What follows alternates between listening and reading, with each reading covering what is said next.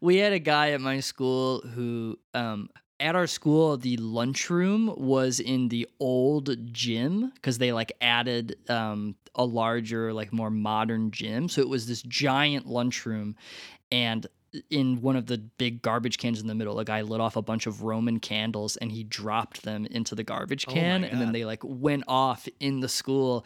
Um, but he was 18 so he got charged as a terrorist. What? That's awesome. and I don't know what ended up happening Oh to my god, like, you have to find know. out. that is amazing. He's probably on a no-fly list. The policeman isn't there to create disorder.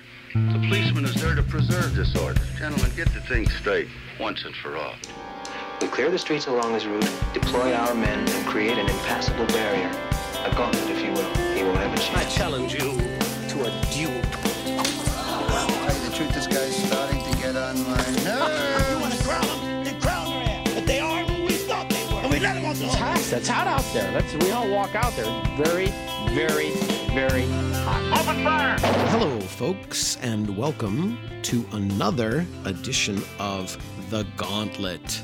The Gauntlet is a weekly double feature podcast in which the host, well, one of the hosts selects a topic, and the other hosts pick films to go along with that topic, and then we debate them, discuss them, bring them to the table. I am one of your hosts, Andrew Stasulis, and with me, as always, are Eric Marsh. and Ryan Saunders. excellent. And it was my turn this week to pick the topic. Uh, as I mentioned in the last podcast, and for those of you who know us, you you might be aware that Eric and I are faculty members at DePaul's School of Cinematic Arts, and in fact, that's also how we met Ryan because Ryan was a is is a DePaul alum. That's sort of where we all first kind of met and fell in love uh, in school in DePaul. So I chose this week, since we just started the new school year,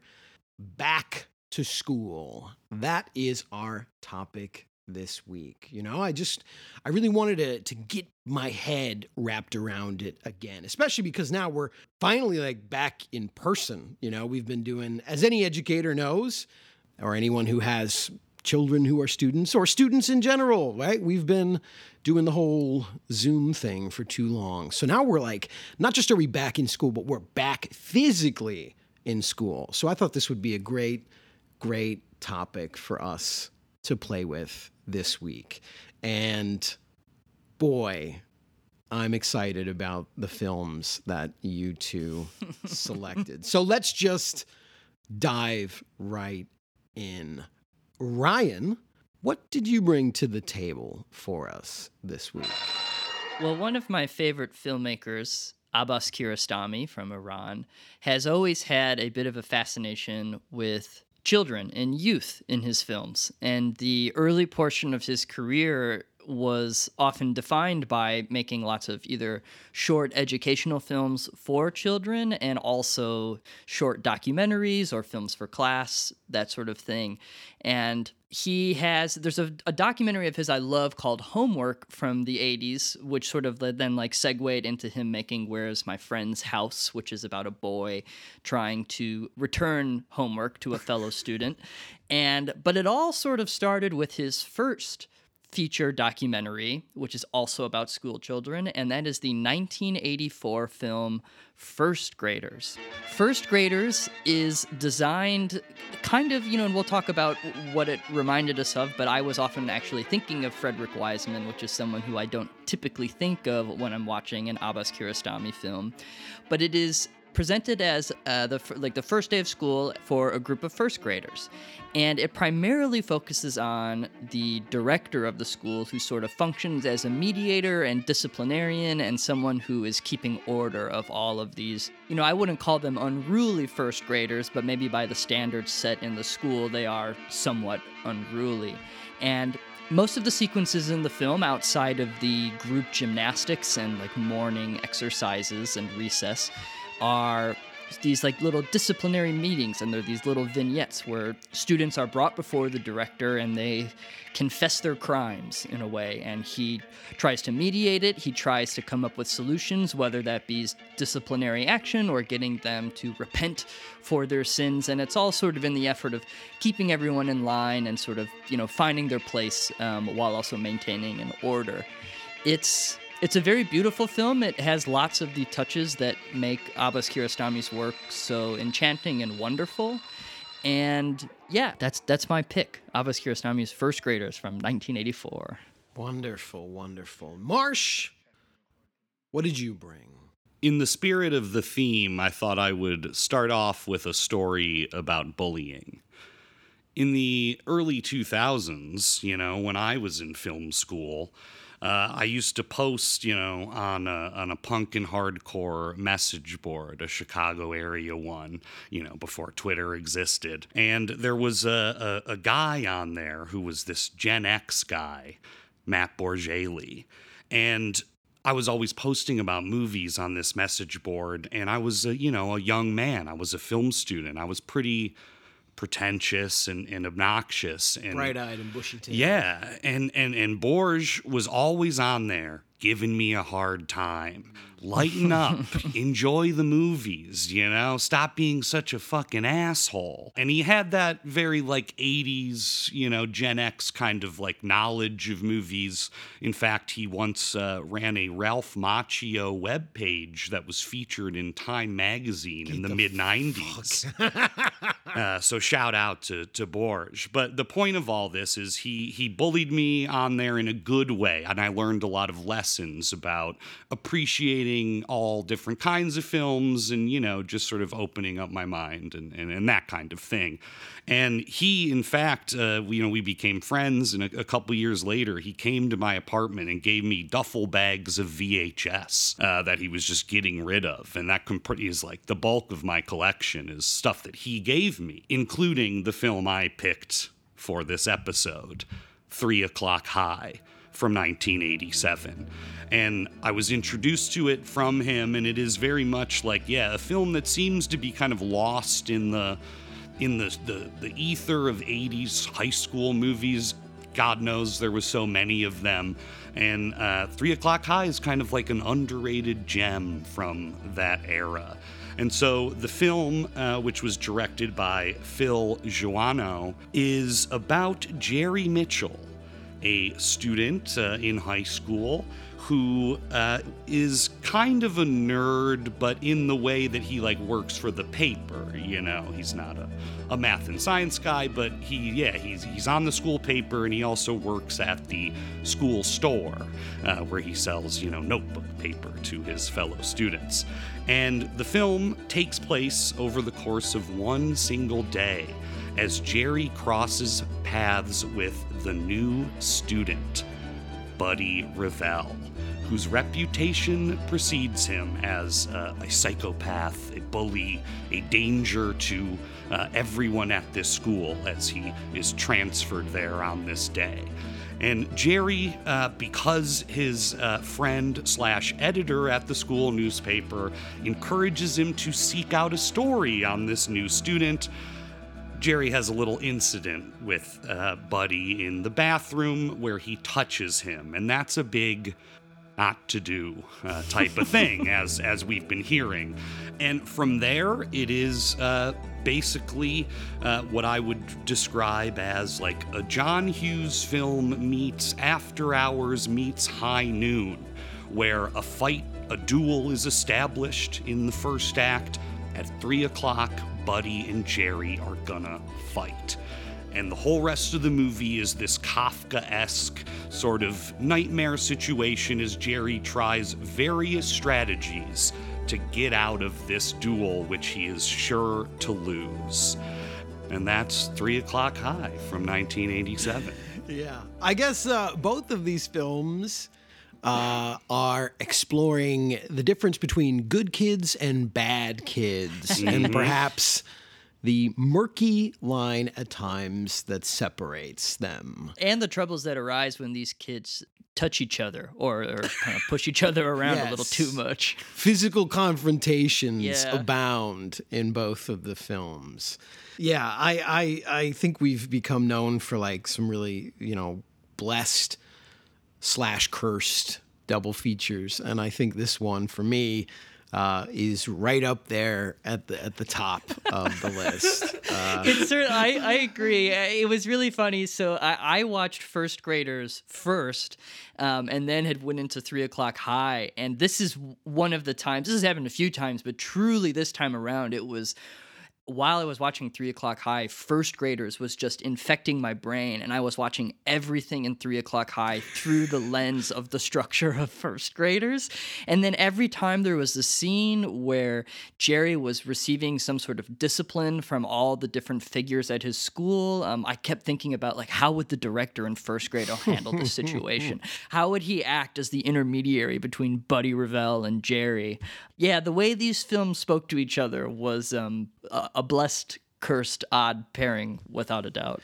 Well, you know what though, it's interesting that you're you're bringing that point up as well. Um, I I didn't quite think of it in those terms of imagining, you know, the the director of the school that Abbas Kiarostami is is sort of, you know, filming at, exploring, being transposed into three o'clock high. but it's really interesting because when the the director, I guess we're calling him from Abbas Kiarostami's film First Graders, is disciplining. I'll put that in quotation marks. Uh, Yeah. Disciplining so many of the kids and talking to them about their their infractions and the things that they did. So many of his interactions with the kids, so many of his sort of explorations of what they did and all this stuff, like it was interesting to me how much like questions of honor arose for him. You know what I mean? Like mm-hmm. about the students sort of like admitting what they did. And for him, like if they were in his own eyes, I guess, sort of like honorable about what they did, he often would would discipline them, I guess, a little less severely. You know, he almost would like, I don't want to say reward them, but you know, he seemed very proud of them when they would do that. You know, like for him, that it wasn't necessarily just about like having a hard line, right? But it just like sort of trying to teach them to to do the right thing, to be. He kept using the phrase "grown ups," you know, mm-hmm. acting like grown ups. And three o'clock high is also exploring questions of, I think, honor, right? Absolutely. Uh, but in a very different way. yeah, in like a well, yeah, like a western slash yeah American way, where like yeah things are solved with the you know violence or ingenuity, but there are questions of honor. Yeah, as people's uh, you know people are called out in this film uh, in various ways, and there's also a link, of course, between these two films on a kind of superficial level, but it's very funny, which is that uh, once Jerry's fight with Buddy becomes like known to the school, there's these two guys who are a documentary film crew, and they sort of just start like following Jerry around in a really you know obtrusive way, and they're very very funny. So there is even yeah like jokes about you know documentary cinema within Three O'clock High which itself is the farthest thing from documentary cinema.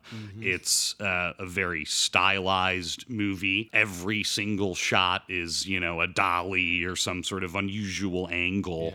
And that's, you know, one of the things I, I love about the film is its youthful exuberance.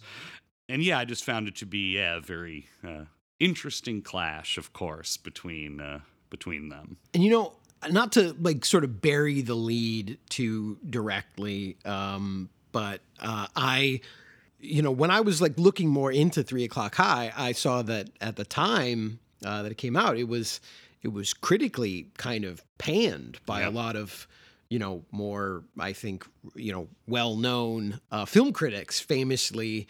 Among Ebert them, gave it a one. Ebert, right? Yeah.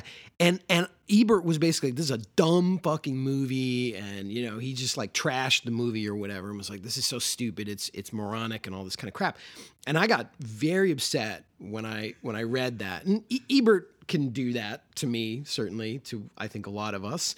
but I was just like, man, I don't know of an instance where I feel like Ebert got it so blatantly fucking wrong. Like, was he asleep in the movie theater for a guy that that you know supposedly like fucking loves movies? You know, like ate shit and slept with movies all the time. You know, like man, he really fucking missed the mark on this one because to me, like this is a movie made by like movie lovers like Yeah. the it is it is an incredibly cinematic film in the sense that for me, what makes it so fun, like you're saying, that youthful exuberance, almost like a film student, in the sense that like there's so many uh, homages and references to other forms of of you know filmmaking and styles and approaches and even just like you know literal kind of quotations from from other movies that I was like this is this is brilliant. Like this is such a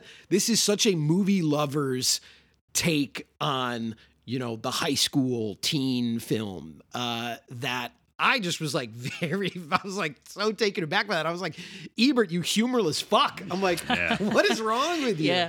It is worth pointing out too that, you know, one of the other times he was so famously wrong and just foolish is in a review he did of Abbas Kiarostami's film Taste of Cherry to the point where it makes you wonder like how could a man who supposedly loves movies so much be so completely out of touch with one of the most beautiful films ever Well, made? we've been over that though. We've talked about the CIA on this show before. Yeah. yeah, yeah, Special Agent Ebert. Yeah, there's oh, no doubt about that. But no, I completely agree. I mean, just to build off more of what you were saying with Three O'clock High, I mean, John Hughes wishes he had the sense of space that's present in this film. I mean, just the way that the camera's moving around this high school. And it's worth pointing out, you know, who shot the film. Barry Sonnenfeld. It's a very flamboyant camera, but it's one that matches the tone of the film perfectly, and it does feel like you're gliding through the hallways with all of it. Um, and it kind of puts a control on all of the chaos to sort of like root you in it while also kind of dragging you along on all these dolly shots. Well, and and I, you know, of course, right? Like because so much of it to me, like I mean, we can get into so many of the the styles and and you know the homages, um, but one of the ones that that felt so pervasive to me in the film stylistically was so much of Three O'clock High plays like a screwball comedy from the 30s almost, and with Barry Sonnenfeld, obviously, you know, and his work with like the Coen brothers, the Coen brothers are always sort of trying to utilize a very similar style and tone to their films.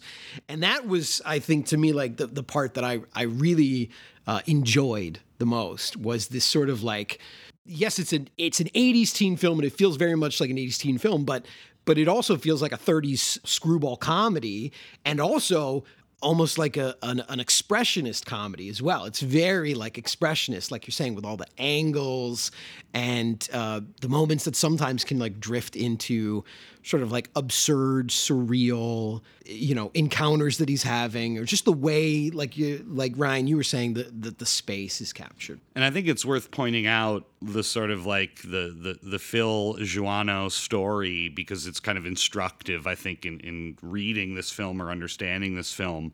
Is yeah, he very much was that sort of like Spielbergian child who grew up in California.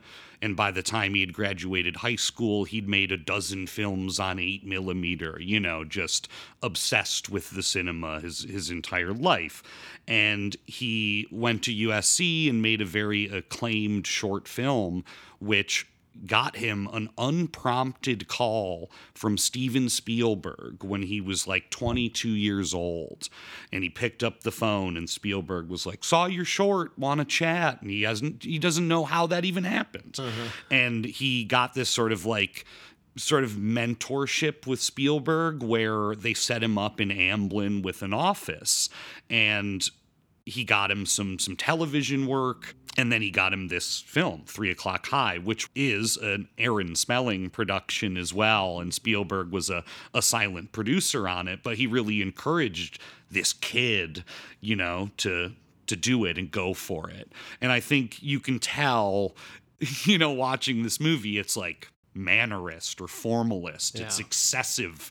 Every shot is like it's his last, you know? And that's like, yeah, very much a, a young filmmaker kind of thing. And he was like in his early to mid 20s when he made it. And it's also got a Tangerine Dream score that gives it a oh, lot of a lot of verve, you know? And the whole thing, you're right, is is stylized. And I think like the Coen brothers and with the Sonnenfeld connection, like this film is working in caricature and it's working in fantasy. It's not trying in any way to have like verisimilitude and i think that always is going to like trip up audiences right? Because the whole thing is just like unreal. And that's too god the, the screwball point i hadn't even thought about it. But you think about like okay you could perhaps criticize this film for very obvious reasons. It is a teen adolescent fantasy. This kid Jerry, who's just totally just like kind, I guess, average, just a normal quote unquote guy. Good kid. Good kid. Yeah, really well behaved and still seems to do decently in school. Yeah, and he's got women falling at him throughout this movie, but it's like in the context of the film, it's like supposed to be funny. But if you were to take it seriously, yeah, it's like, you know, probably problematic, quote unquote, or whatever. But they just go so far beyond, you know, any Yes. any kind of verisimilitude that it's just like everything is fucking hilarious. Like, Oh, yeah. rewatch. I watched it with Kyle, and we were just laughing the whole fucking time. Yes. It's a very mm-hmm. funny movie in so many ways, not just what they say, but the shots are funny, you know? Like it has a lot of personality in that way. Yeah. Jerry is like a really contradictory hero in terms of He really how- doesn't make any sense. No, he doesn't because at the half the time he's extremely put together and the other half of the time he's completely falling apart and a total mess. I mean, when we're first introduced to him at the beginning of the film, he's just crawling around his bedroom sniffing all of his clothes just to see what is like remotely even wearable. And then due to laundry issues, he needs to like microwave his underwear in order to like have something to wear for the day. And then he's like brushing his teeth with Diet Coke in the car, you know, on his way to school. But see, that's that classic 80s, like, I'm late for class montage, you know? Like, taken to a perverse extreme, you know, like it's like, well, because it's like Ferris Bueller, he's, you know, he wakes up, he's like, well, it's gonna be one of those days, and then it, like you're like, oh, it really is. I mean, this is like a bit grim, you know, as he's sniffing his his dirty pants and shirts. But yeah, but then he arrives at school, and here he is. He, you know, he works in the school shop. He's beloved by his teachers. He seems to do quite well, and we later learn that he doesn't have a single thing smearing his record. He's been like such a well-behaved boy throughout his academic career. But I do want to say that whole opening sequence that you've brought up, like for me, uh, I, I was just really blown away by it. I thought it was fucking brilliant. You know, it it was like you said, this this this 80s, you know, opening montage. Got to get to class. I'm running late. I'm just a normal kid running late to school, and all the stuff that goes along with it. You know, the opening theme the younger song, sister. the younger sister. You're gonna be late. Oh shit, I'm running behind. Gotta get it. Mm-hmm. And he's doing all that, but it, it does drift into this territory right away of just being very expressionistic. Like the angles that are being used in there, all like you said, all very extreme angles. Uh, it- it's taken to the point where it's almost like a, a parody of that opening montage that we've seen so many times, like in Back to the Future or whatever, you know.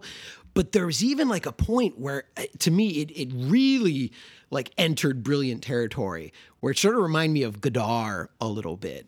Because you have the opening like theme music that's playing this like opening like theme song and it's very upbeat but then as he's preparing to to you know make his way to school it suddenly cuts to his i guess sort of this girl this this weird goth girl that is really infatuated with him his friend Fran who I love. And we're mm-hmm. going to probably talk a bunch about Fran later but like when it cuts to her you know you know cross cutting to where she is also preparing for school all the music is cut out like very abruptly, very dramatically. It kind of reminded me of um, A Woman is a Woman, you know, where he's like introducing the music and then it's just like this abrupt Godardian like break.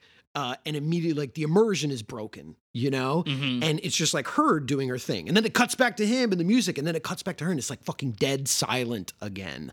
And I was like, God damn, this is fucking amazing. I like loved it so much because it was like a weird thing to do, you know, to like cut through the pop song and to just cut out like all the audio together. And then when he's like driving to school, uh, he he causes like mass chaos at an intersection, and there's like he's like doing like a 360 like full speed with the brakes, and like I, no one acts like it's exceptional or like anything happened. They just like pull into the school like it's Yeah. I mean, it's like so weird. It's, oh, it's extremely weird. There, yeah, because yeah, where he's like bl- bursting through red lights and then just like yeah, cars nearly colliding. But then you know to kind of relate all this to Andy to what you're talking about with just the visual look of the film and the way it is like riffing on that classic '80s intro of a high school film. This film has you know a lot of the pleasures that can be found in an '80s film with the the film stock. Like it's a very colorful film, and yet this film seems to be pushing it to an entirely other level in terms of the artificiality of it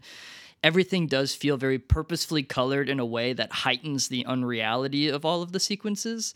And I think that yeah, both in terms of like riffing on the intro with like its music and its cutting, and then also its like visual look, does seem to be like it's a direct send up of the cinema that was happening at the time that the film was being made.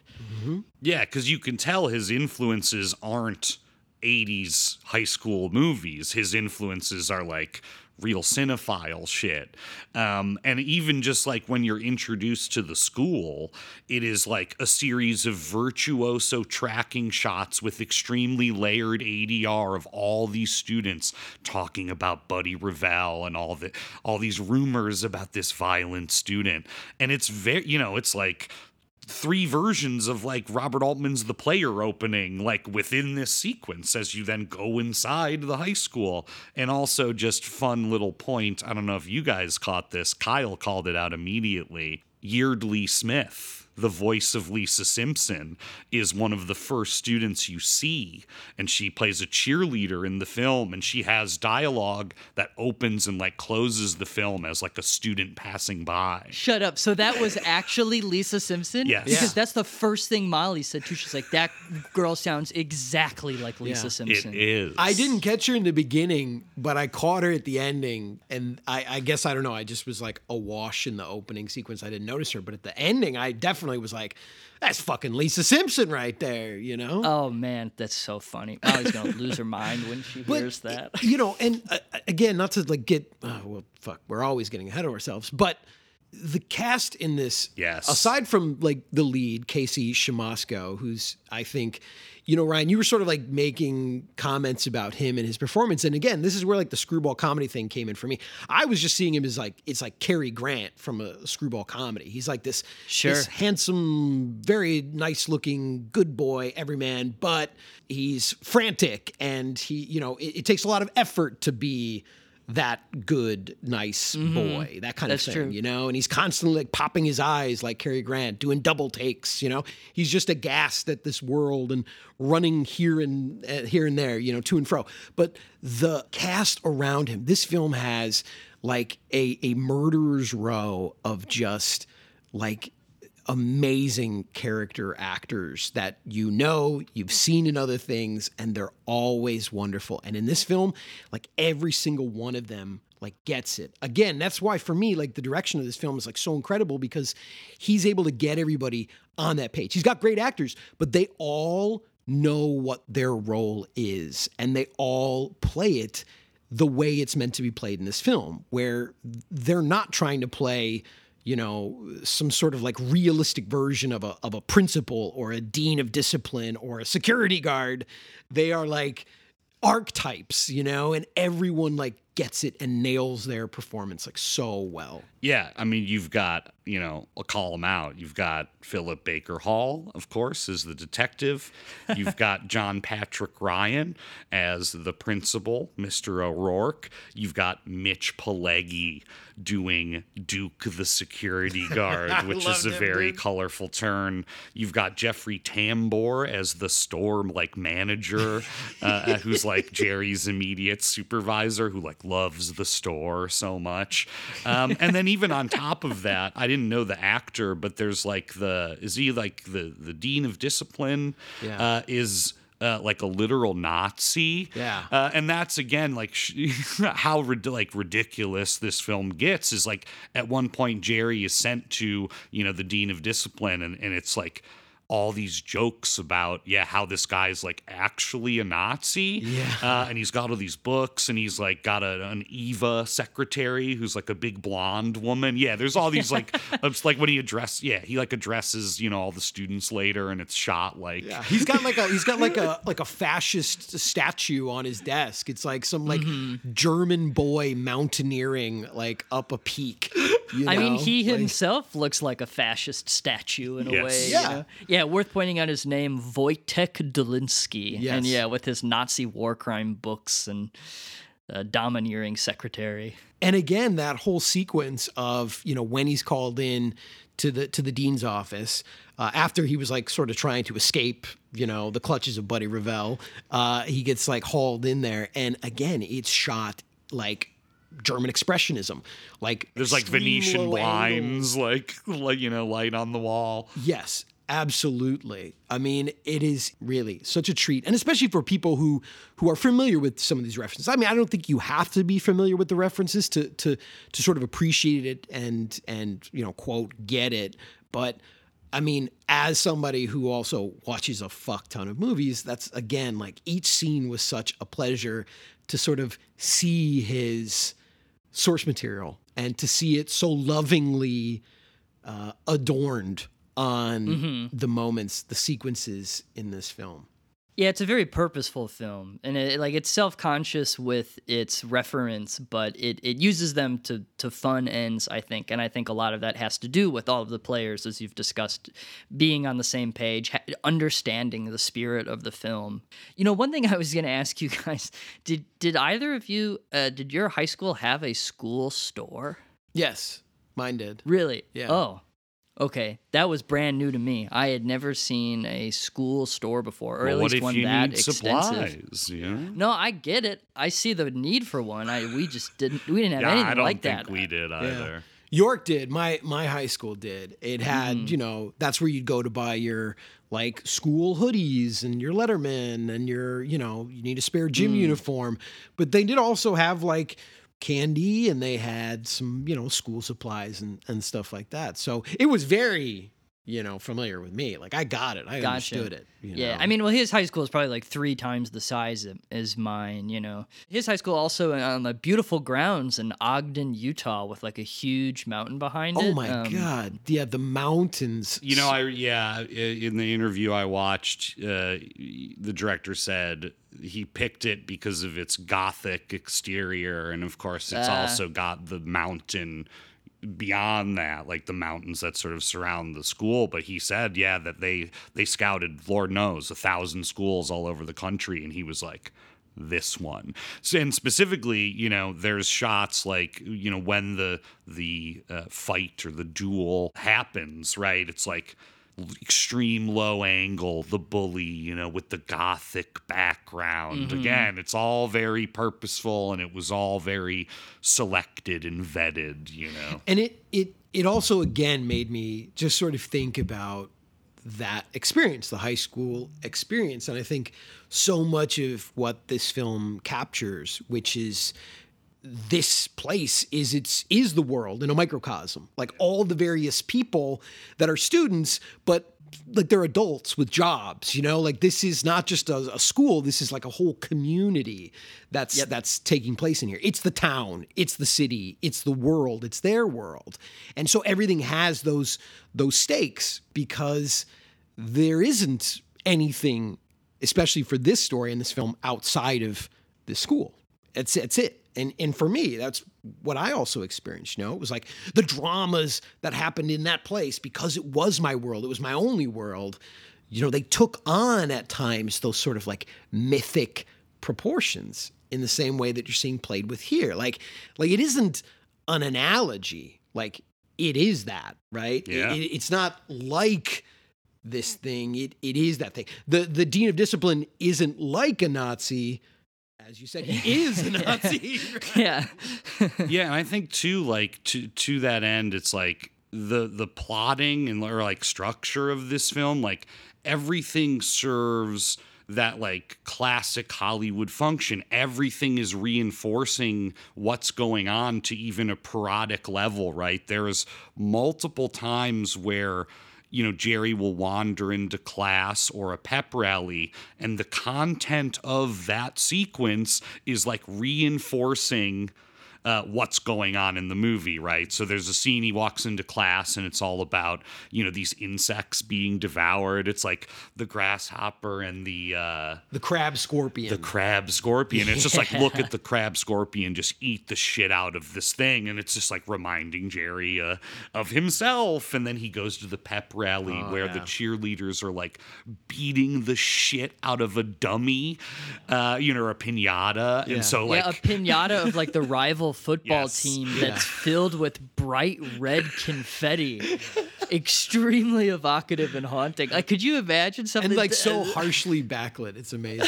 Yeah. Oh man, it looked so nuts. But I, I imagine, I could you imagine being a high school student and seeing the other team getting like just torn apart by all the cheerleaders? Like, God, that would be thrilling. You know, it's funny that you bring that up because when I was in high school, I took German. That was the language that I took. And my German teacher, uh, wherever she is, I, I wish her the best. I adored her. Frau Bentley was her name, Frau Bentley. She was born in Germany, uh, and she was born during World War II and she grew up as a small child like still like during that time and then also experienced like the horrors of post-war germany like the devastation. Her dad was a, a soldier. She didn't meet him for many years because he was like a prisoner and like had to sort of work his way back. But anyway uh, i remember you know we had this big there was a big a school pep rally kind of thing going on at one point and me and my buddy were just like making conversation in class with her and and we were like hey frau bentley you going to the pep rally or whatever? And she was like no no.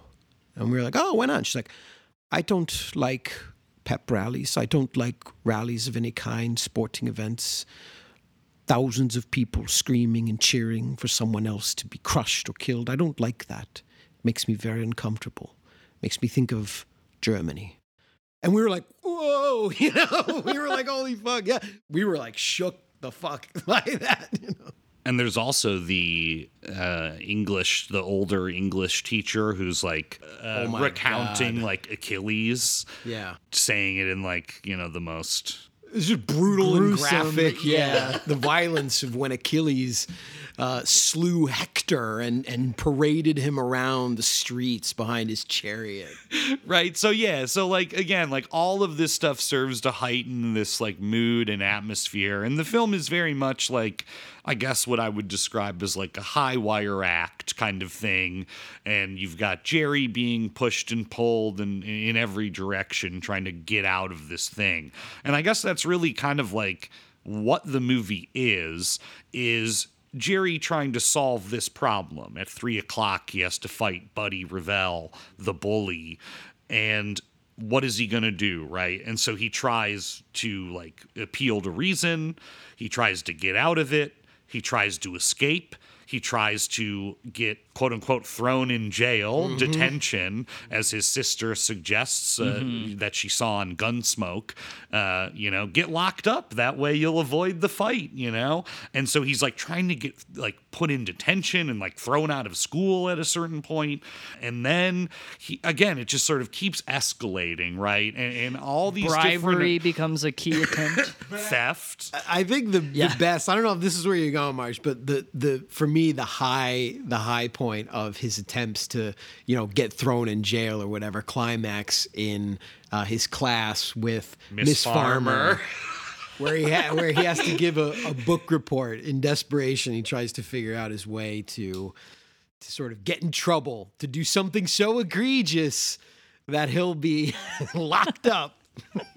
and again, it doesn't go the way he thinks it will. Yeah, right. So so again, this this yeah, this film is like really drenched in the, these kind of ironic moments. So he like lights up a cigarette and he starts recounting uh, what does he say like honey in Hollywood? Honey, Honey does Hollywood. The book. He's like, I got a book report for you. But yeah, like when he starts, he before even getting into the erotic quality of the book, he starts calling into question the idea of a book report itself.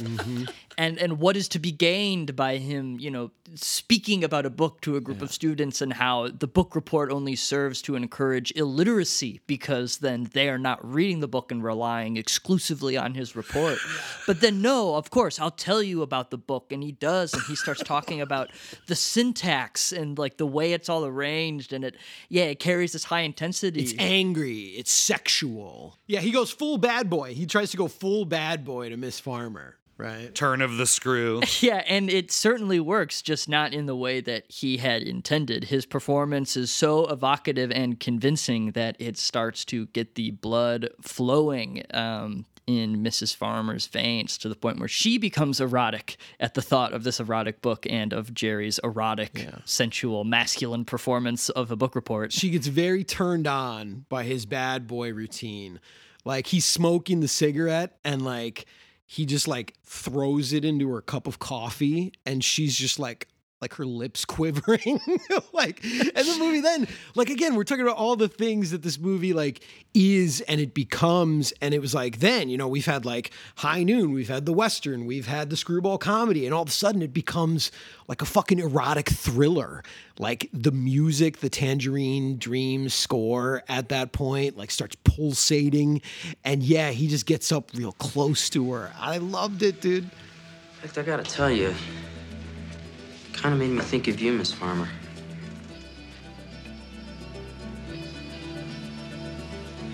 There I was, in bed, reading my book.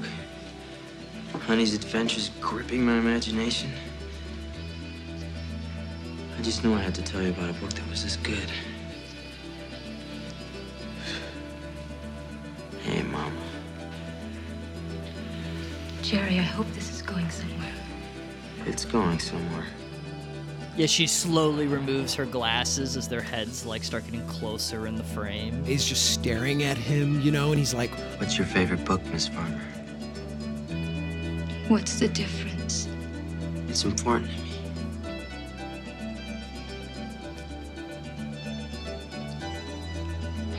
Turn of the screw. What a coincidence. I loved it so much. Yeah, they kiss and then he passes out because he's lightheaded and clearly is not a smoker. Yeah. And then when he wakes up in the nurse's office, he assumes like, "Well, when am I due at detention?" She's like, "Well, if you feel better, you could you could head back to class right now. The teacher left her phone number here, man, in case she can't make it. She'd like you to call you later in the day." Yeah. And she offers him cobbler, the nurse does, which is of another very surreal moment. She just like pulls this cobbler out of nowhere, and Jerry's like, "What? No, you know." Yeah, because he's hypoglycemic. So she's Right. like, gobbler? And then there's, of course, the the last time that Jerry tries to get out of it, and this arises in a in a very f- interesting way that I think actually kind of like deepens the film on a number of levels. Which is the math test. So late in the, the school day, Jerry goes into math class, and it turns out Buddy is also in this class, and he's like seated next to him.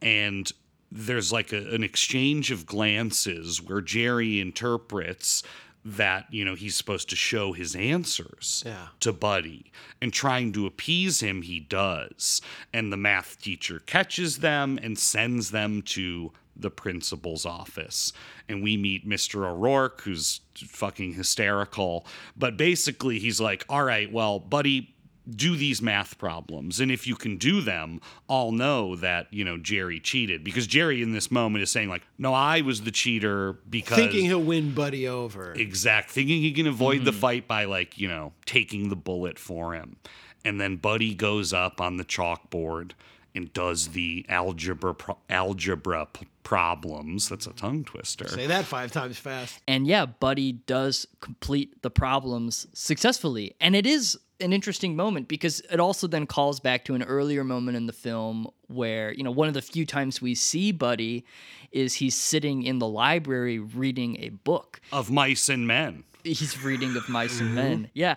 And that's, you know, that sequence is when Jerry tries to pay another like huge beefy footballer to like start a fight with Buddy and then like, you know, beat him up so the the fight won't happen later in the day. We only see Buddy a couple times throughout the film. One of them is just reading by himself quietly in the library and then later here he proves himself to be quite good at tough algebra questions. Yeah, you know, again, going back to that, like, you know, uh, Ebert panning of this film, like one of the things I read in his review was like he was like, "Oh, you know, the only character that's interesting in any way, shape, or form is Buddy," and he's like, I think he used the phrase like um, unexplored or underdeveloped or something like that. He's just like, you know, blah blah blah. But again, I think it totally misses the point because like Buddy is a mystery and the fact that he remains a mystery and the fact that you have that moment, those moments where number one, he's just on his own sitting around reading Steinbeck and then is capable of of doing a very complex mathematics problem. Like he's not stupid.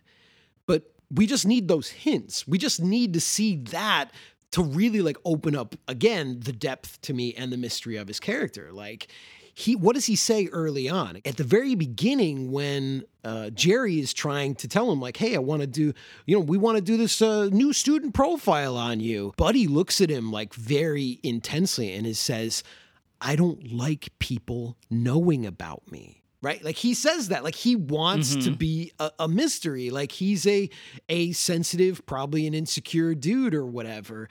And that's it right like we don't need to explore his character because his character doesn't want to be explored and he has depth and he has all these little things that that also come out in the performance i think Yeah, and also those moments call into question the entire enterprise of high school, right? Because you have a student here whose reputation preceded him, right? Everyone is projecting all these like myths and legends again, like this gunfighter, you know. Oh, did you hear about mm-hmm. McCabe? You know, you hear about Buddy? Killed this guy over at remedial school or whatever. the man who fought buddy Revell Yeah, exactly, right? And then you it turns out that like he just wants to be left alone. He wants to read Steinbeck. He knows how to do math. Like again, yeah, he's wearing a leather jacket and you know has big boots on and kind of longish hair and a, you know, a very masculine presence.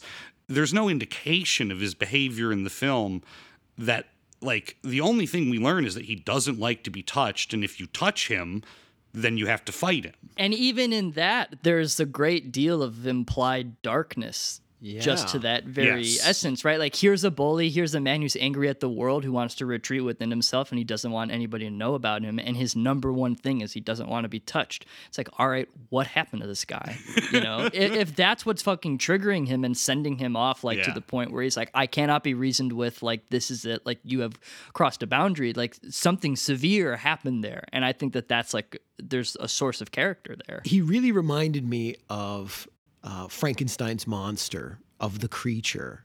Like, also, again, like, talk about cinematic influences. Like, the way he moves is very much like that. He's just this big, tall, hulking, lumbering presence but you know like the the the actual character of the creature from the book like again there's this incredible depth there that depending on who has of course adapted the story like has either explored that depth or or not you know frankenstein's creature is just this hideous monster or it's this misunderstood thing a product that's been sort of created and thrust into this cruel world that only can see him as the monster, right? The behemoth, this thing to be feared.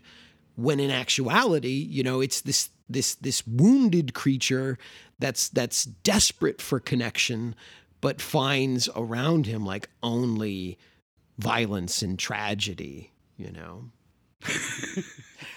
Absolutely. no, no, I- I agree. And shout out Richard Tyson who plays Buddy Revell.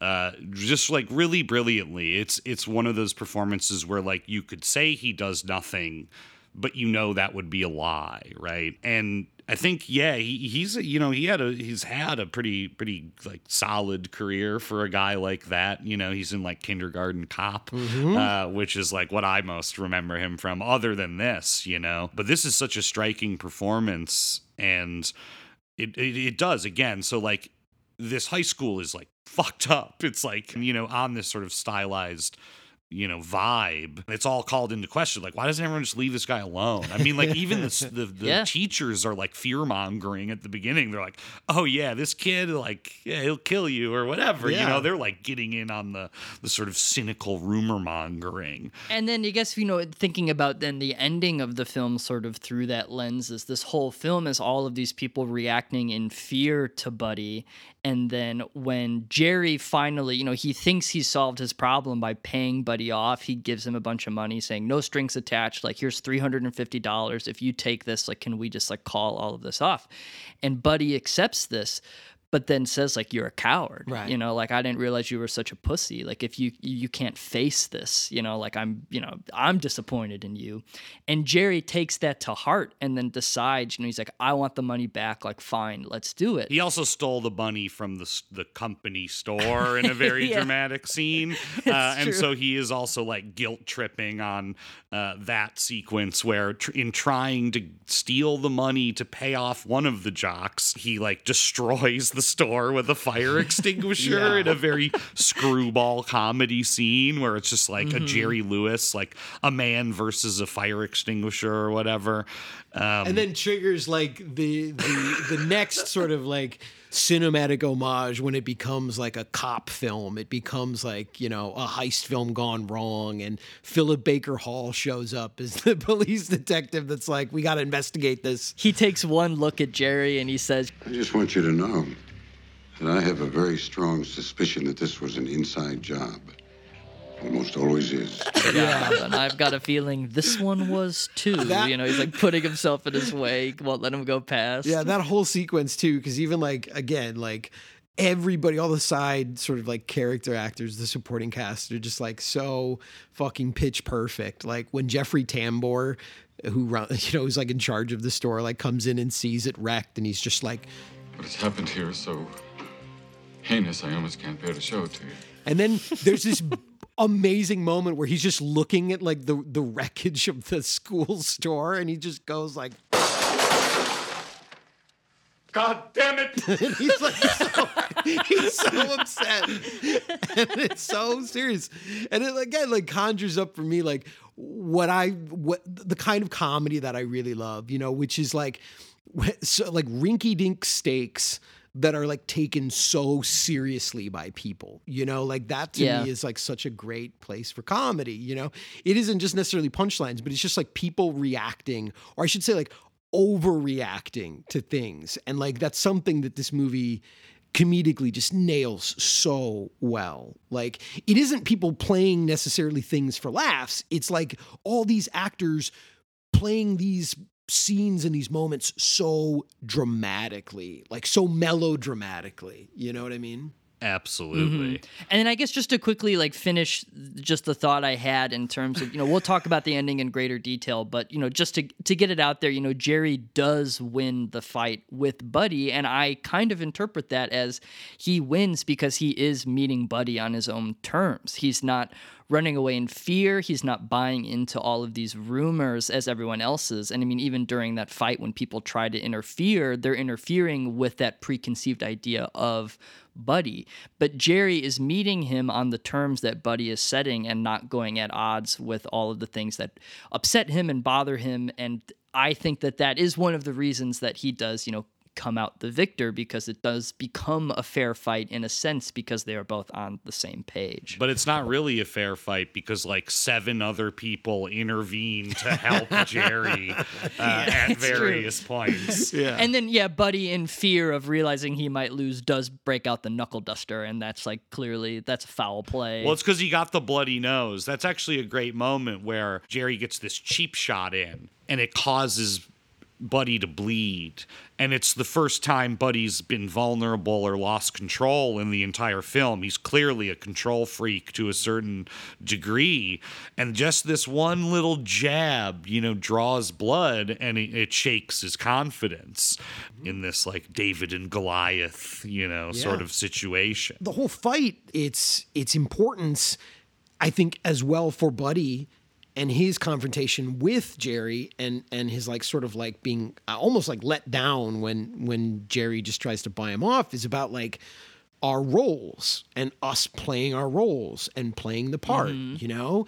And like Buddy like sort of consciously kind of accepting this monster that everyone's made him out to be.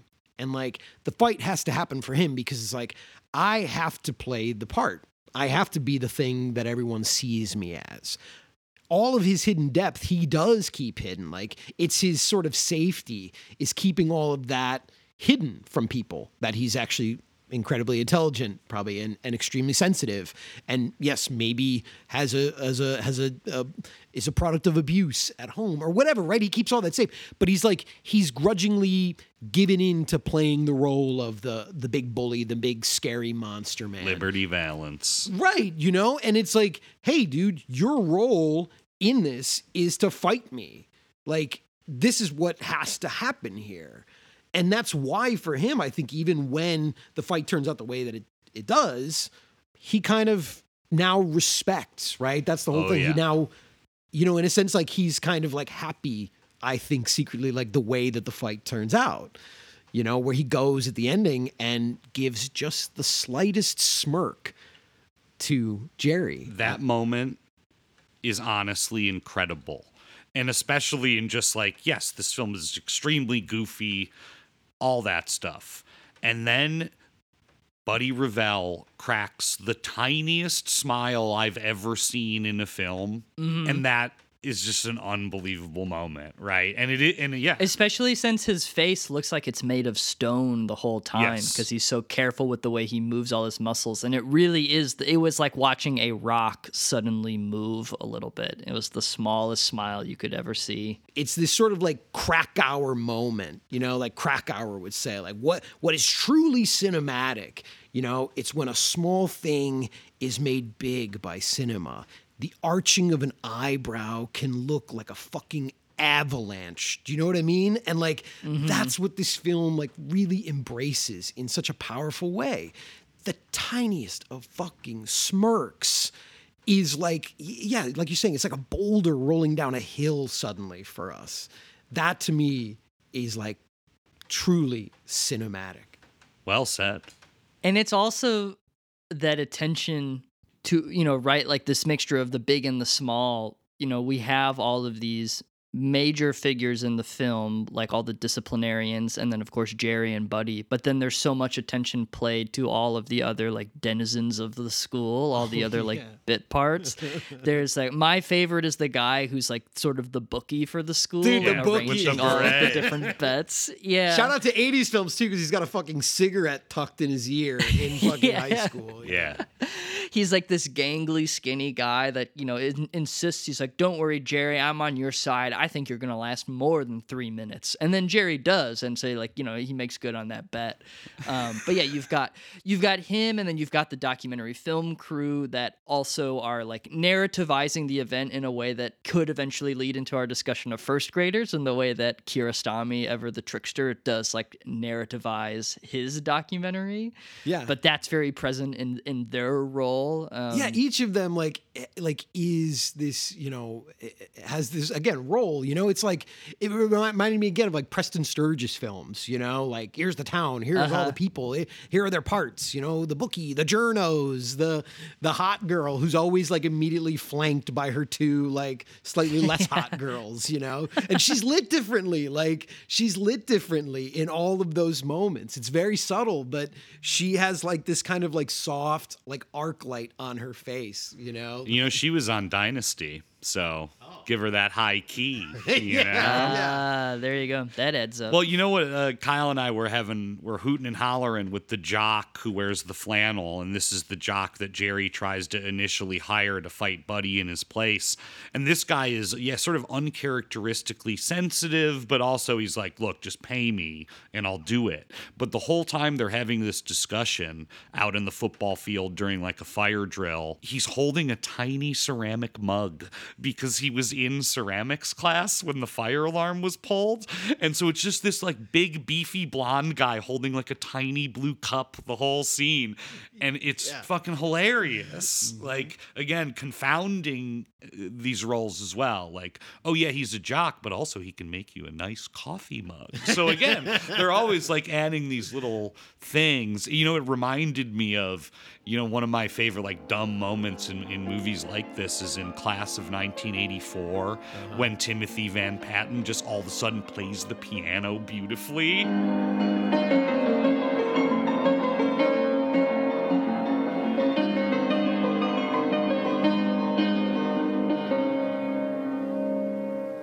Do I get the gig, teacher? You learn how to play like that. Do I get the fucking gig? But it's like this actually very touching moment in a not very touching film, uh, and it's awesome. And it really like reminded me of that, you know. Yeah, that that that depth that's just there, just enough for you to play with, and then like move on from it. You know, Yep. do what you will with it. Yeah. hmm But yeah, the film ends with all of these people that we're talking about coming together and supporting Jerry when it seems like, you know, after he's he's won the fight, but the, the cops are still breathing down his neck because they're certain that, that it was an inside job and that the money missing from the school store, you know, is is is, is the result of Jerry's, you know, uh, wrongdoing. I mean, and it's it's true that, you know, their their their gut instinct is correct. But then in an effort to kind of get Jerry out of that hole, they all decide, you know, they arrive at the school store the next day and they say, "Oh, hey Jerry, you know, a sheet of paper costs a dollar, right? Here, I'll take 3." And they all start buying various amounts of paper to collectively build up the fund and then like kind of get, you know, get Jerry out of the hole. And it is in that moment where that smile is cracked when Buddy does return and he gives him the $350 back. And, you know, it's like, there you go. All the, the money has been returned. But it is a nice moment where we get to see everyone one last time as they all come together to, to kind of protect Jerry. Yeah, it's like it's like John Ford. It's like the town, Yep. the the square dance. You know, everyone comes Mhm. back together. The grand rediscovery of community in America. All that. And yeah, and then once again, it flips to a Sturges film because in the store, Jerry's got Fran, the goth girlfriend who he also kissed throughout the movie. Then he's got the the woman from Dynasty looking at him. And Karen, isn't that her uh, name? Karen, of course, the blonde. The uh, Karen. yeah, the Karen of Yeah. the movie. And then Miss Farmer appears at the window, uh, ready now to, in all black, like a femme fatale. Like, and, and Yeah. all the students like hush, you know, and everyone's like, "Holy fuck, she's back!" And she, yeah, she kisses him. That was another like shocking thing. You know, the other time it was in this like fury of passion, and he was getting closer with his cigarette, and it was like something, you know, something crazy happened, and then maybe they would regret it. But no, here at the end, you know, she she walks right into the store and she gives that high school boy Just a plants big, one on yeah. him. Oh yeah, such an '80s movie. There's a lot of like humor in this movie that I think.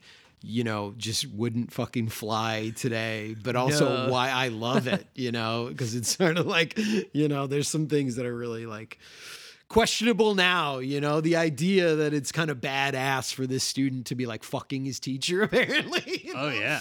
but again, I think that's part of it too where it's like yes, you know, you want to read that as like yeah, this movie was written by, you know, a 20-year-old uh, with some bad ideas maybe, but it's so heightened that it's just funny. Like I, I don't know. It's smart. It's very smart. I got to ask those two, too, since just we've been on this subject, you know, and part of it is about, for me, like our experiences, you know, were, were either of you, did either of you ever get into fights in school? Or something like, I mean, not as obviously as big and dramatic as this, but were you having a, were either of you ever in a fight in school? Not in high school.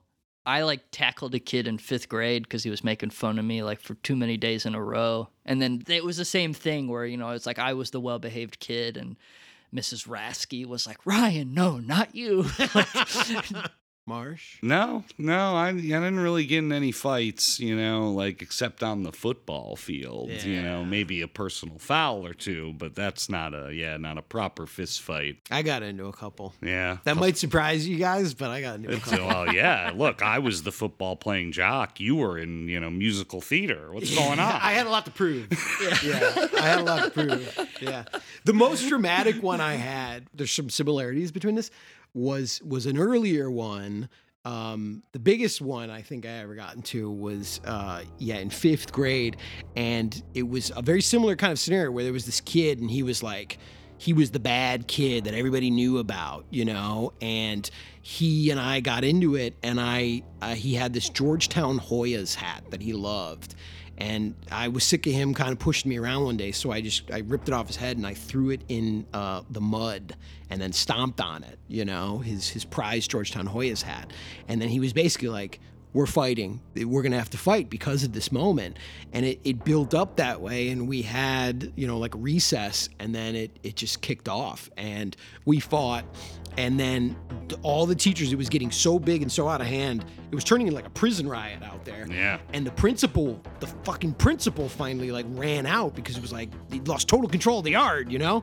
And the principal came out and then this kid like spun and fucking decked the principal, but like punched him in the stomach super hard. And the principal was not prepared for it, didn't think anyone was gonna hit him. Yeah. And he fucking doubled over and went down, and then this kid ran off. It was like principal down. Like this that kid took him happens in three o'clock high. That- yes. Yeah, I was gonna in, say. in that fight, you know, and I was like in that moment, but because he struck the principal and then it like all spun around and turned, then everybody forgot about my role. So I just like strolled away then and was like, well, I guess he's got bigger problems than I have right. Yeah, without a doubt. Well, I'll tell you what, if you were at the Iranian school for boys that we saw in Kiarostami's film, not sure you would have gotten out of it so easily, you No. know? no, there's no doubt. Speaking of the ways, you know, I talked about at the beginning that having watched first graders f- first and had it sort of like color my viewing of three o'clock high. When three o'clock high ends with the big fight and then everyone's in the you know in the parking lot or the courtyard and they're all cheering for him. The first thing i thought of was one of the rituals in first graders where mm-hmm. when they do their morning exercises and they are either trying to encourage whether it be a new student or an accomplishment by another student or even just the maintenance man they have this chant where they say 10 100 1000 times well done and at the end of 3 o'clock high that was what came out of my mouth for jerry you know 10 100 1000 times well done jerry congratulations I guess, and it's such a beautiful, like, I love that. I was like, specifically wrote that down and was like, we got to start using that with each other now. Like, I love I that affirmation. It's so great. But again, you know, I guess uh, if we're trying to connect both the films too, for me, I would say that, you know, in different ways, both of these films are exploring what is a huge part for me of the educational experience you could say on an institutional level, but I would also just say on like a, a just sort of like a humanistic level, which is that it isn't just about like us learning about Achilles and Hector or, you know, complex algebraic equations, but also just about socialization. mm-hmm. Like socialization, learning our place in this world in in communities and and how we interact with people and how we share things. And that to me is again in in the ways that i guess how it happens these two films certainly like depart in the ways that socialization is sort of explored. But that was what i think was was to me like the most beautiful aspect of um abbas kiarostami's film was its exploration of of that of socialization. And it's using like discipline as an entryway into that. But really, that to me is what is so like remarkably um, uh, handled in this film. Is just like the idea of, of of school as a means of teaching us how to how to care for one another. Also, you know. hmm And I think a large part of that comes from the director who, in his disciplinary discussions with these students, is offering these moments of repentance or for them to backtrack on things they've already said or like reveal their own truth. And he feels like a detective with these little first graders. And, you know, that's the farthest thing from most of the disciplinarians in three o'clock high the last thing they're interested in doing is truly investigating and figuring out what's going on or if they are it's with preconceived notions right like you've got the the nazi dean who's you know he's like oh your record's clean but i know people like you. Like you're you're causing a mess here. I know that you're like you think you could you you you you'd be good for th- four years and then you could get away with something heinous and nasty get you know, with a murder. knife. Yeah. yeah you know? But that's not the case in first graders. You know we get all these like little sequences and you know, most often the kids are either walking out, shaking hands, or literally holding hands or giving each other a little kiss on the cheek. Mm-hmm. Yeah, the big sort of like theme, you know, again in the in that idea of socialization is like the whole film is all about like apologies and forgiveness, right? Mhm. Because it is this sort of like, yeah, we're all here, a bunch of kids. Like, inevitably, someone's going to push someone or twist their arm or steal their apple. And it's like, well, yeah, what, you know, again, it's like, what's, what's right, what's wrong, what's, what's punishment, what is uh, all this stuff, right? Because there's a lot of talk too, you know, about like knowing your place and and being in line, uh, and and in this like Kiarostami way, like there's so many kind of like meta like usages of words, right? Because the the biggest refrain of the film is the director saying speak up because the kids are speaking too quietly, but also speak up, right? And it's about owning your actions and discussing your actions and it's it's literally about yeah, speaking up. But there are various kinds of, of speaking up because there's a one point where the director makes clear he doesn't like snitches. All right, that's not what this Mhm. is about, uh, and that's kind of an interesting part of the film as well, right? Yeah. Again, it's like honor, right? You know, like there's an honorable way to go about these things. Right. You know, and that's so much of what I feel like he's he's trying to instill in them. You know, it's like and like uh, trust too, right? Because yeah. he like before these kids are sent out of his office, it's always like, promise me you won't do it again.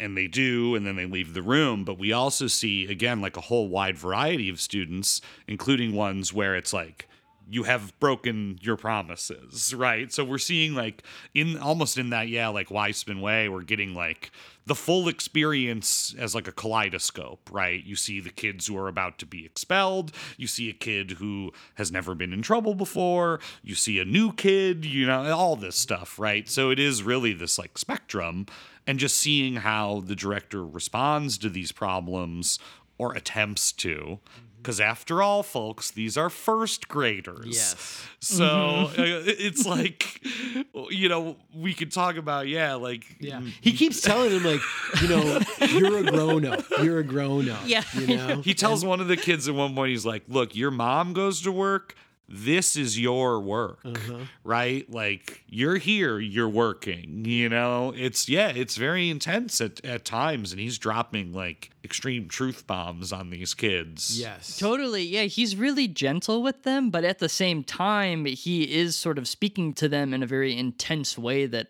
I mean, maybe they're used to, right? I like I don't it's it's hard to say like, you know, obviously what any of their home lives are like, but yeah, he is yeah, dropping these truth bombs. He's he's approaching them like with these adult truthisms that he thinks that they'll embrace and apply to their lives. And I mean, some of them clearly do. And then, but yes, of course, there are repeat offenders that he is very much keeping track of and will remind them of that fact.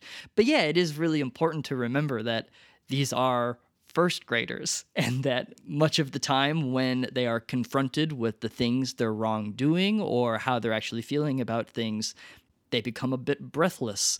Their their voices get very quiet or you know they they feign sickness you know? He's like well clear your throat what's going on? He's like no i'm sick. And he's like well you seemed fine you know just a few moments ago when you you did this.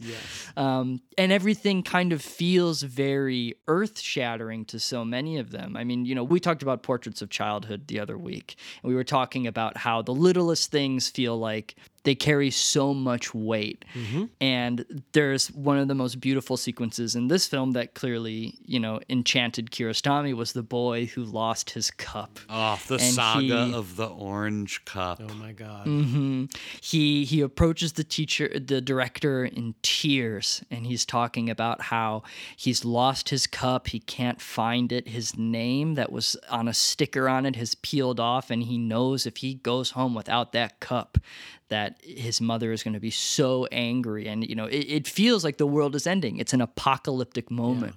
The tears are rolling down his cheek. The snot's coming out of the nose. I mean, it is a, it is a full on, you know, first grade meltdown that this Mhm. kid is going through. And then it's funny because the director, instead of just patting him on the back and saying, like, oh, we'll find your cup, like, let's go look for it, he instead says, we are going to approach the community. We are all going to collectively, you know, with honor, find this cup. If we can have everyone focused on this, this problem can be accomplished. And then later in the film, this problem is accomplished. And, you know, whether this is something that was planted by Kiarostami. Uh-huh. It's hard to say. Mm-hmm. It seems, you know, it's like it is too good to be true, and it's but it is an irresistible moment, and that's when again during these morning exercises, the beginning of the day, he has all of the students and he brings up the boy, you know, and they say, you know, give him a, a nice well done, and he tells them the story. He says the orange cup is missing, and he's like, I'm not accusing any of you. One of you may have accidentally picked up a second cup. And what I'm going to have all of you do while you're all in line is go through your bags and see whether you happen to have the second cup. If you do, we would like you to leave it here when we leave so that the boy can take his cup back. And of course, it's in a beautifully composed shot. Mm-hmm. All the students stand up. The screen is completely covered with all of their bodies as they're rushing away. And what did they leave behind? The orange cup yeah. in the courtyard. And we see our little lad run up, you know, he sprints into the frame and grabs it. Um, and yeah, it reminded me of a later moment in a in uh, another Kiarostami film, Close Up, where there's yes. the like the bottle that's rolling down the driveway, um, and he like focuses on it. He does have like an obsession with with objects often in his film and finds a lot of beauty in them and yeah, that particular moment is very nice. I enjoyed the way that he appeals to the community in order to solve this issue. But you know, again, I mean, this is Kiarostami we're talking about here, and to to go back to something we were talking about a few moments before, like an incredibly cinematic filmmaker that you know, you can talk about some of his films like this in close up, and it's like, oh, it's a documentary. And it's like, well, and he also staged some stuff. So, right. But it's like, yes, because that is cinematic, you know, like mm-hmm. he is making films, beautiful films, touching films, films that, you know, he, he uh, has sort of raw naturalistic moments in, and others that, of course, you know, he uh, he gets it. yeah, know, I do. Well, you know, one of my one of my favorite moments in the film is one of the kids is like uh, uh, sent. He sent out of the the director's office on like very harsh terms, and is like, your punishment is like you can't go back to class. Yes. And in this moment, as this kid leaves the director's office, and within the director's office, we should say these are very these are like very documentary moments, right? It feels like. Mm-hmm. And then the kid goes into the hallway. And to emphasize this, like, he can't go back to class, there's these like uh, amazingly staged moments where he's like, outside the door and looking in and it's like cut back and forth between kids looking like well, look at the bad boy outside yeah. the door. He's been banished from the community. He's yeah. been exiled, you know. Yeah, and that's then that's a very bad thing, you know. It is. It's like the most beautiful moment of the film because yeah, he does leave, and it is clearly a sequence that was staged after the fact, which I also find really incredible. That the you know what ends up happening is the boy as he's about to leave and deliver this note to sort of like seal the fate of this fellow student that did him wrong. He can't bear the thought of him missing his lesson, so he returns to the director's office and he says I forgive him. You know, I, I, I offer forgiveness for him. I don't want him to miss his lesson. Like, I can't bear the thought of it. And, you know, that is clearly the real moment. And that, you know, was something that struck Kiarostami so much that he knew that. And it's really nice afterwards, imagining, you know, him like being like, congratulations, like, you, you know, good boys like you you've done the right thing here like i now please i need you to do it again. yeah. yeah. He said, "Let me set up my cameras out here." I need you to gaze through this door longingly for a moment here. Mm-hmm. There's a yeah. There's you know, and that's to me those those sequences are are just the best, right? There's the one where uh, a student has lost a hat and it's like, yeah, go take it to uh, go take it to the lost and found, which is just like a ledge in the hallway that looks like Kiarostami staged every single object on the ledge, you know, like perfectly. The corridor of lost things. Yeah, the corridor of lost things. And there's yeah, there's like a recurring character throughout the film, right? It's the kid on the crutches, this sort of like outsider in the community because of his disability, and Kiarostami really focuses on him and and the kid like goes down the corridor and puts the hat, you know, on the on the ledge and uh later in another same, like similar same shot. It's like kids walking through the hallway and one kid just grabs his hat. Uh, like and we so we see like lost and found like within the structure of this day. I mean it's just so uh, it's just so well uh, structured like within everything. Hmm There are there are sequences that are unbearably beautiful with the the boy on the crutches, because he does you know he finds so much poetry in his role in the school as an outsider that is accepted because he does struggle to interact with everyone um, in a way that they are as a community, right? Like during the morning exercises, you know he can't do the movements that everyone else is doing. He does occasionally make attempts.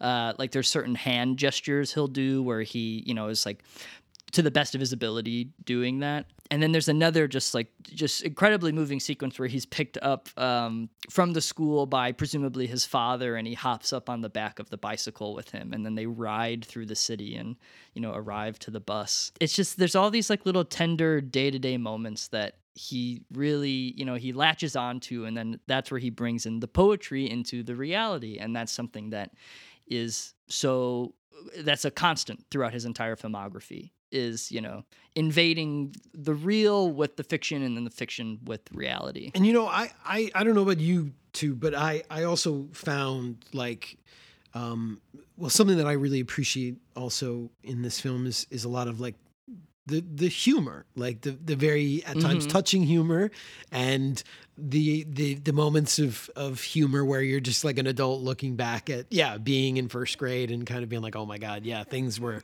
pretty ridiculous. I I did that, you know, like yeah this is peak um, kids say the darndest things cinema Yeah, yeah. But I- I also think just speaking more like generally about Kiarostami, you know, something that I, I think can often get lost is like just how playful a director he really is. And I, I think sometimes that happens to to art film directors of this magnitude where people look at their films and then just like they they watch them with such, you know, stone faces and are like everything is this sort of like very serious kind of like, oh yes, you know, it's it's but like Kiarostami's always struck me as a guy that's like also like really appreciates a good prank and Oh, is very you know mm-hmm. whether it's a cinematic prank or just like humans like humans being humans and pranking one another like you you compared it to close up and i think it's like it's such a great it's such a great comparison. It's such a great um you know connection in terms of it his also goes as like trials too yeah, you know? Like- yeah, it's, it's trials, it's interrogations, and like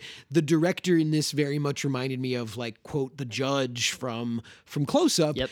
Also because you know he's playing his role of I'm the disciplinarian, I'm the guy that's gotta to try this case, but is always constantly very amused by everything that's going on. You know, like as serious and as heavy that you know the the defendants or the accused are, are taking things or, or the victims of the crime. Like he's very sort of also like you know yeah that's this life and it happens and you know humans are amazing things and and i think like in some of those moments where it really comes out like that playfulness that i really appreciated like um the the the student who's been accused of of throwing the pistachio shell at his buddy, you know, or whatever. Yeah, and the student's like, and it was hot, you know, because he because he rubbed it on the ground and he's getting really worked up, you know, and he's like, look, I got a little burn on my neck from this hot pistachio shell, and and and the director's using this moment also to like to to bring up their their science lessons, you Yeah. know, and he's like, and why was it hot? And he's like, we rubbed it on the ground. He's like, yes, and what's the process that made the shell? you know, so he's like, yeah, I know, it's very dramatic. Look at he's got the little burn, don't you see? But like, what's the actual? It's because of static uh, energy transfer. You know, it's Yeah. like that's so playful, you know. And again, that's like to me like Kiarostami's kind of like smirking character that that's in and and over so many of his films that I think some people just totally miss, you know, Mhm. because they want to be like, oh, it's so serious, Kiarostami, you know. Right. Yeah. I mean, I love the connection you made with the judge and close up because that was something that I was waiting for throughout first graders that is never delivered, which was I was waiting for Kiarostami to get so worked up and having such fun to interrupt and say something. I was like, because he does, there's that great sequence in close up when it's as if he's directing real life. He's using those sequences with the judge as the documentary sequences, right? They're shot on 16 millimeter while the rest of the film is on 35. And it's just supposed to be raw recording of the trial. But he can't help himself. He speaks up, he starts y- talking over the proceedings and is literally directing reality. Um, and maybe because this was his first documentary, he didn't feel that he was ready yet to interrupt the children. And I guess interrupting children is a little bit different than, um, you know, a, a bizarre court case involving cinema. Um, But also, I mean, man, since you bring it up, like, give it up to these kids for like not being very distracted by you know him and a camera and like this whole process that's process that's taking place here. Like they are very on point you know? They are very attentive to like whatever is Mhm. happening in that room at the time. You know they're not just constantly like sort of gaping like at him or at the camera you know It's like more noticeable in the courtyard scenes where inevitably, you know, eyes are going to be like darting to him. But yeah, in the in the director's office, there's not a lot of that at all. No, I will point out that so I wasn't able to find production information about this film. However, on a, a majority of the like brief synopses I've read of it, it calls attention to the fact that it was a hidden camera. So there is a chance that the students didn't know there was a camera in the room, which is a little tough because I'm sure the 16 millimeter was loud, and he also is you like can hear it on the soundtrack I thought you were going to say it was like an ethical problem. nah, fuck all that. Thank you.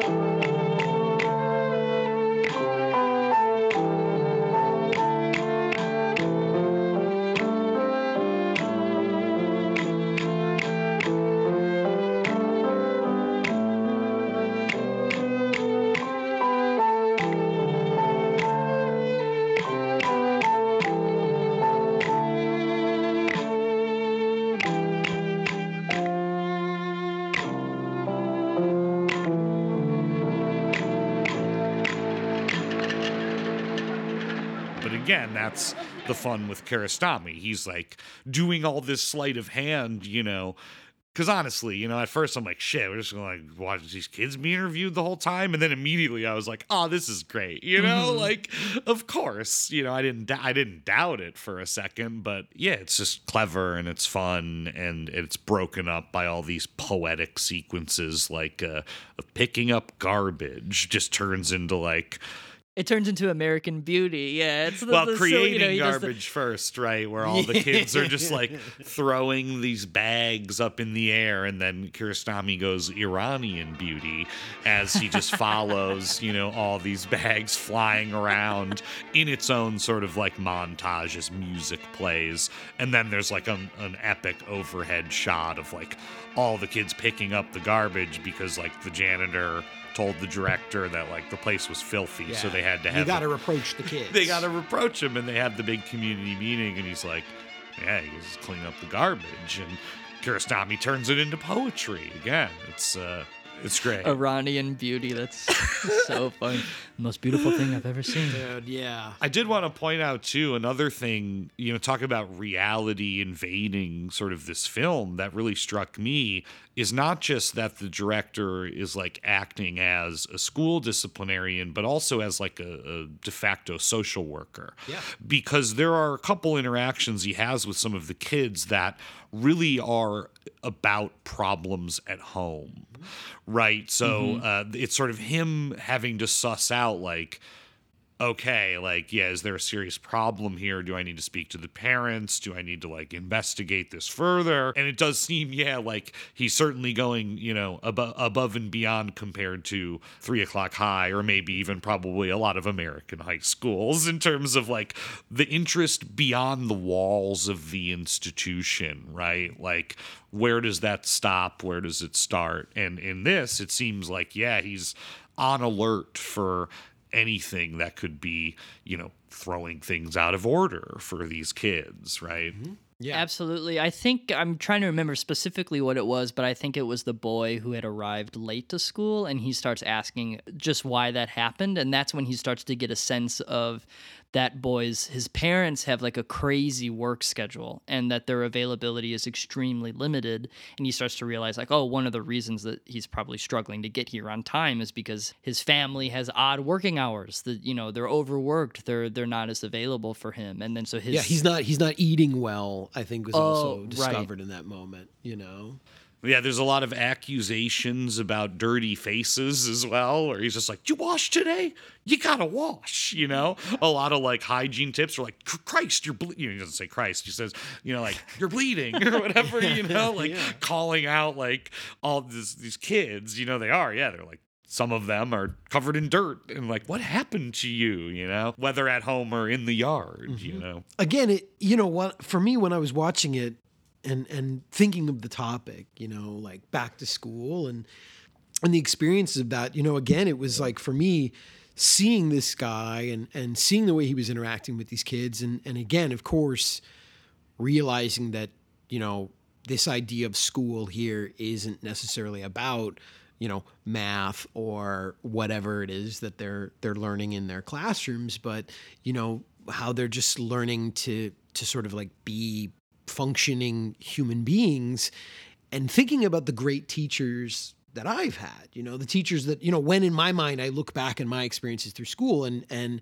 there are like teachers who blew my mind because of their the, the subject matter or just the way they delivered stuff, but but I often like go back in my memories just to the times when a, a teacher broke through the veil of you know institutional professionalism or whatever and and like saw me as a as a as an individual as a human being and and took the time to show concern for me you know not just as like a, a, a pupil that did poorly on a test but as like hey what's really going on here? And and I think that's why this film was like just really and and this guy particularly this director was just like resonating so intensely with me because of all that stuff we're talking about that it's like this is a movie about school but it's not about school. It's about humans connecting and interacting and and learning to respect one another and love one another and, and Just like three o'clock high. yeah just like three o'clock high man. Yeah just like three o'clock high. I mean, it is funny that the, the yeah one of the strongest connections between them is the, yeah the actual lack of uh, classroom pedagogy, but it's like you know hard knocks like but both of them right because they're situated around yeah like bad incidents right uh, so all the learning in both films is really done outside of the classroom Yeah. Where I think we, I think all of us, like we've talked about that. I think like, yeah. I think that school for me has always sort of like represented this sort of place to, uh, you know, as a sort of like network for for the real like education I get, which is like around school. You know, it's it's meeting people, like minded you know fr- friends that I'm now going to have for the rest of my life you know because we we can relate about and something podcasts that you're gonna have for the rest of your life yeah however long that may be you know? yeah Uh,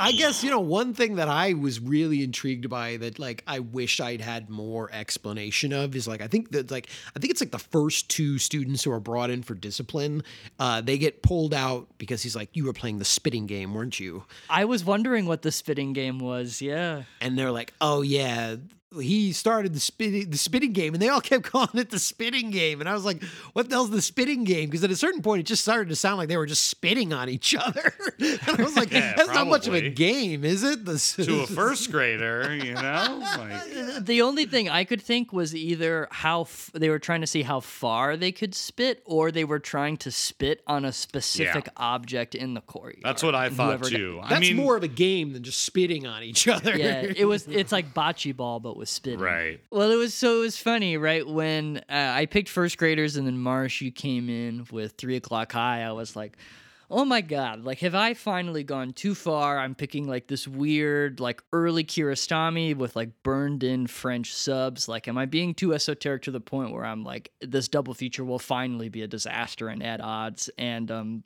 let me tell you, the gauntlet proves once again you plop two films together from the weird recesses of our brains, and there's there's so much magic beauty and humor to be found. Yeah, the magic of the gauntlet happens. Um, so I had a ton of fun, and Andy, um, I hope we fulfilled um, your back to school desires. But I I'd like to know, you know, what are some back to school films that you love?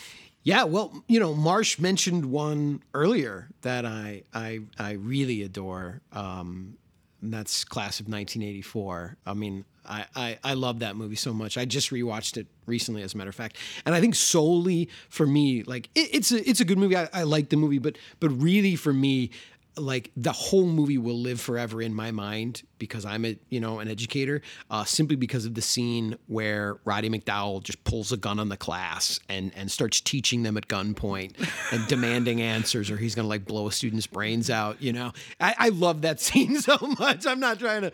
No one should consider me like at risk or whatever at this point. Like I, I would never do that, but but I love that movie. It's so much fun. But I, I think for me, my my all time favorite movie about you know school and and education and what we experienced there. And and again as a sort of like you know microcosm of the world is Lindsay Anderson's If.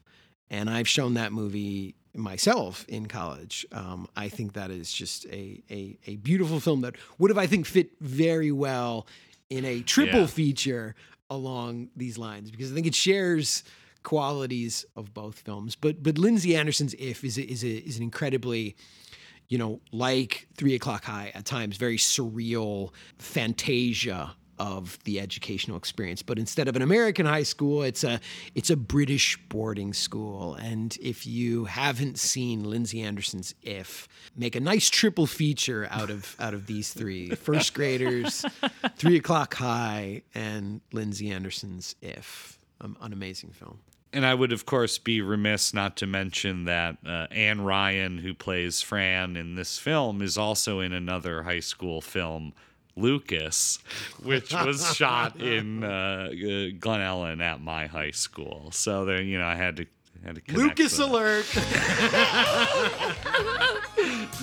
well, you know, I picked this and I had a blast, and uh, I believe it's now Ryan's turn to pick. So, Ryan, what do we got coming up next week? What do you got for us? Really quickly before I introduce the next topic, you know, you you mentioned for class of 1984 your that great scene with Roddy McDowall, and I just want to send a happy birthday to Roddy McDowall from Beyond the Grave. Uh, today is Roddy McDowall's birthday, uh, the day we're recording. Um, so- HBD. yeah. Love Roddy so much. But i- i- in another reference to the time of this recording, it is a very exciting weekend for the three boys here of the Gauntlet because uh, there's a special film that has just been released, and that is uh, the new Clint Eastwood film. And in the spirit of that, as we're all we're all gearing up to go see it this weekend, the next week's topic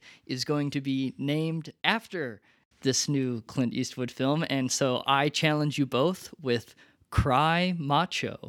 Uh, you can interpret that as you will, but I would say bring me an emotional or tender, heartfelt portrait of um, machismo.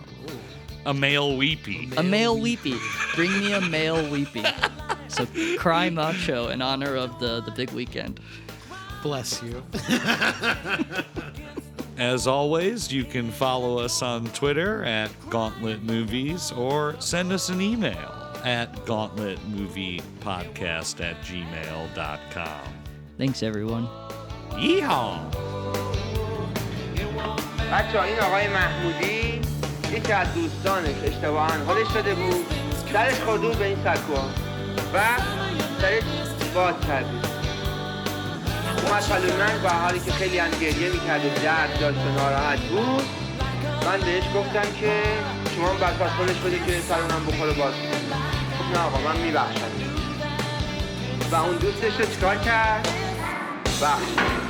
پسر خیلی منظم و با گذشته سلام علیکم. براش آفرین بگم.